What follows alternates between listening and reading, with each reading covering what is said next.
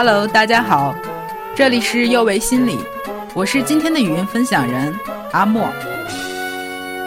我们现代人真不容易啊，各路商家都盯着我们的钱包，稍有不慎就会陷入买买买的陷阱。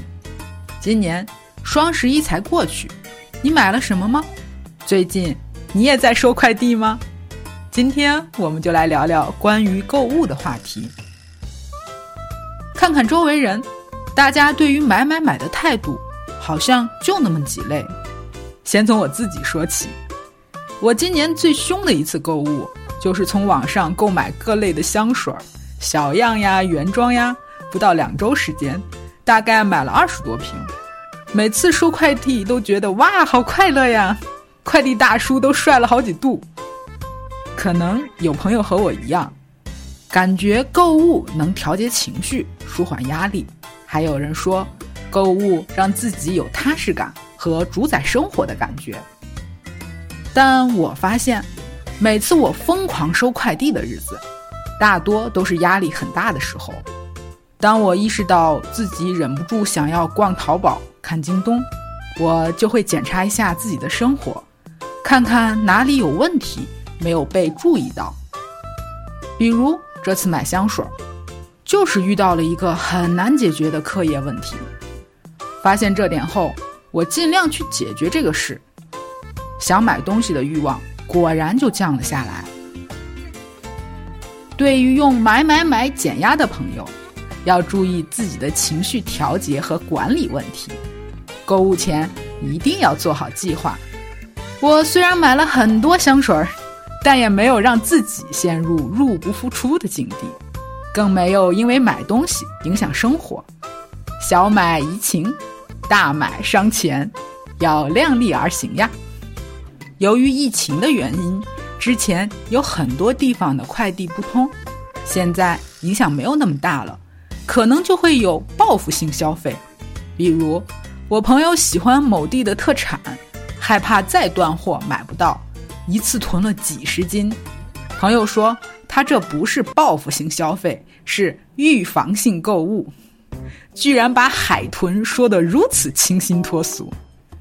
这类购物和囤货行为与对未来的未知恐惧有关。如果你是这种情况，要好好看看东西的保质期，计算囤货量和使用量，别把东西放过期了，毕竟也是一笔大的开销。另外一种报复性消费是真的报复。电视剧中演，女人的老公出轨了，她冲进珠宝店，疯狂地刷老公的卡，以此来报复老公。艺术源于生活，在现实中，这样的人大有人在。他们把给别人制造财务问题当做对那些人的惩罚，就像有的孩子在用爸爸妈妈的钱的时候。非常不在乎，他们的口头禅可能是：“这是他们欠我的。”遇到这样的消费行为，请第一时间去处理人际关系，特别是和重要他人的关系。当关系缓解了，行为才有可能会被改变。我以前有位同事，外号叫“淘宝王”，每月快递从一号收到三十一号，到下个月继续收。他戏称自己是购物狂，可实际上只是工作太忙，家里需求又多，实在没空逛街而已。真的购物狂，可比大家想象中可怕多了。我遇到的购物狂是这样说的：“我已经债台高筑了，可我控制不住，那些东西就好像在向我招手，不买就抓心挠肝的难受，没钱都要借钱买，买完也不快乐。”也不想拆，但下一次我还是要买，我完全控制不住自己。大家注意到了吗？他的购物行为是痛苦的，并且伴随着失控的感觉。如果是这样的情况，请千万要注意，要千方百计去转移购物的冲动，发展健康的兴趣爱好。购物一定要做计划，并且限制自己关注那些购物类资讯。买东西要记账，最好用现金，给自己的各种卡设置消费的限制，增加自己随意下单的难度，不要把买东西当成唯一的爱好和消遣。除此之外，作为成瘾性的心理疾病，这已经不是简单的财务问题了，最好接受专业的帮助，进行心理行为上的治疗。还有一类购物狂，不像上面那样，他们的个体体验是非常高涨的，每次买买买都是兴高采烈，并且买完也不会后悔、不痛苦，但经常会给周围的人带来麻烦。比如有一位来访者，月工资不到五千，而他一个月就能刷掉好几万，买衣服觉得不错，就把所有颜色五六件都包圆了。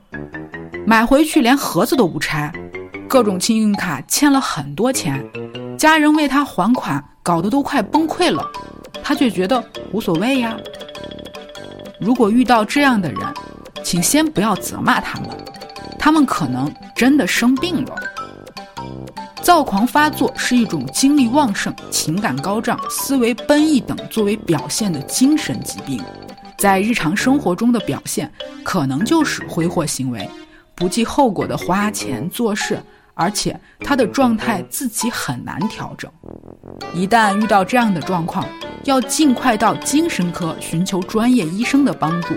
同时，家人要加强陪伴，减少不必要的花费，更要注意他的人身安全。当然啦，说到这里，我们也不必矫枉过正，觉得自己或家人买点东西就不得了了。健康的购物行为是为了满足我们正常生活、工作、学习等实际的需求，一般都有一定的计划性。简单说，购物带来的是愉悦感和舒适感，没有给自己和周围的人带来麻烦，就只是单纯的需要购买的行为而已。我们经常会被各种“买买买才是对的，用钱就能买到快乐”。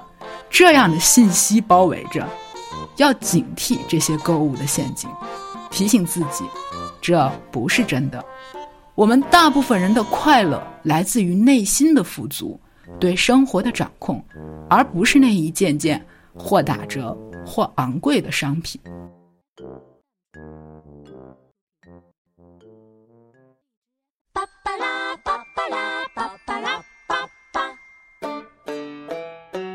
这里是幼为心理，我是阿莫，也是心理咨询师张倩。虽然我们只是心理学界的一棵小树苗，但是我们努力做到我们的最好，用真诚的态度、客观专业的方式，向每一位愿意关注我们的人分享一切你想知道，而我们又恰巧了解的心理学知识。请记得，不管你在哪里，世界和我陪伴着你。我们下次见。